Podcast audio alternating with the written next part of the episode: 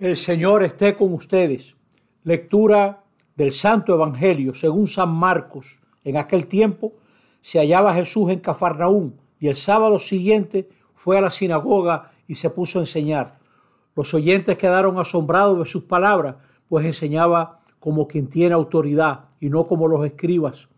Había en la sinagoga un hombre poseído por un espíritu inmundo que se puso a gritar ¿Qué tienes que ver tú con nosotros, Jesús de Nazaret?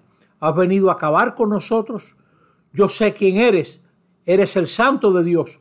Jesús le ordenó, cállate y sal de ahí. El espíritu inmundo sacudiendo al hombre con violencia y dando un alarido salió de él. Todos quedaron estupefactos y se preguntaban, ¿qué es esto? ¿Qué nueva doctrina es esta? Este hombre tiene autoridad para mandar hasta los espíritus inmundos y lo obedecen. Y muy pronto se extendió su fama por toda Galilea. Palabra del Señor. Estamos en este domingo cuarto del, siempre, del tiempo ordinario y como siempre, en la primera lectura se habla de que el Señor suscitará a un profeta. El pueblo tiene miedo de acercarse a Dios porque Dios desajusta, nos conoce, ve nuestras trampas y nos saca de nuestra comodidad y nos obliga a caminar caminos nuevos. En Israel habría tres instituciones importantes. El rey, que mandaba, pero muchas veces no resolvía y usaba el poder en provecho propio. Los sacerdotes, que lo que hacían a veces era cubrir la injusticia con el culto, porque le faltaba sinceridad. Y el profeta, el profeta a quien muchas veces le tocaba pronunciar la palabra para decir lo que Dios quiere, denunciar lo que está mal y anunciar lo que el Señor quería. Por eso Dios habla de que le va a suscitar un profeta.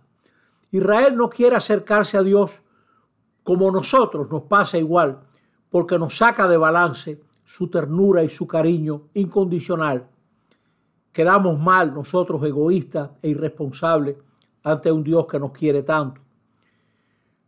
Nosotros no queremos acercarnos porque se revela nuestra ignorancia y nuestros fallos.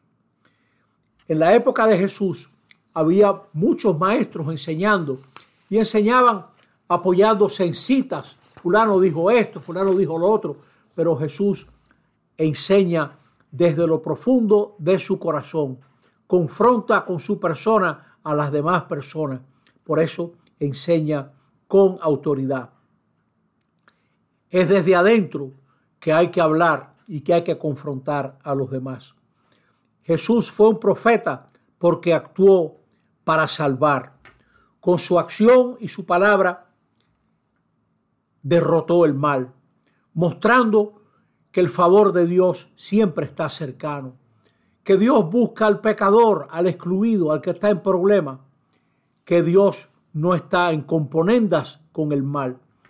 Y la sinceridad del Señor corta a través de tantas trampas, de toda esa madeja de engaño que nosotros nos armamos.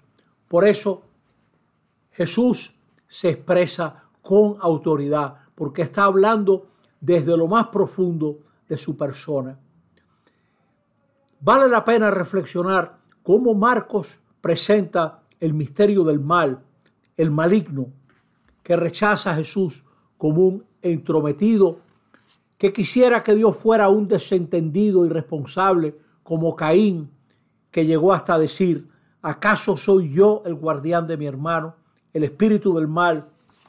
Quisiera que viéramos a Dios como alguien que no tiene nada que ver con nosotros.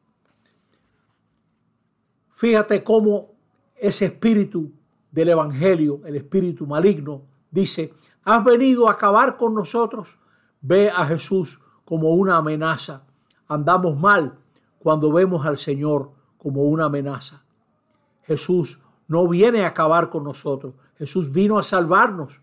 Ahora, esa salvación nos va a obligar a dejar la maldad, la violencia, la trampa.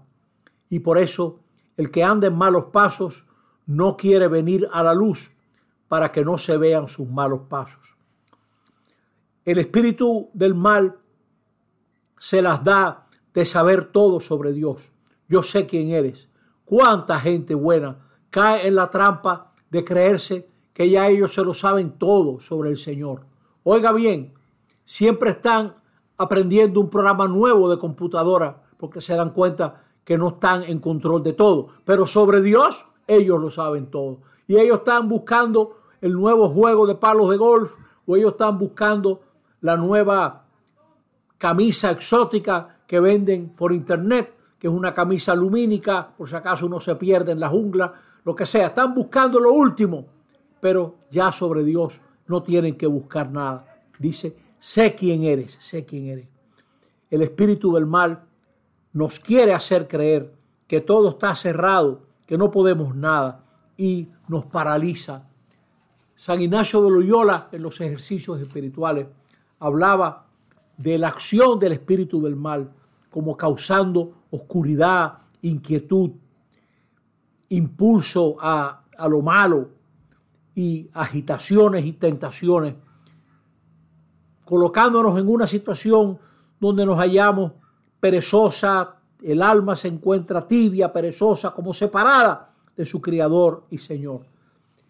Pues reaccionemos contra todo eso, apoyándonos en este Jesús que vino a salvarnos, vino a darnos un camino nuevo y que se interesa por nuestra vida y tiene algo que aportarnos, porque Jesús es tan humano como nosotros y en esa humanidad nos alcanza el favor de Dios.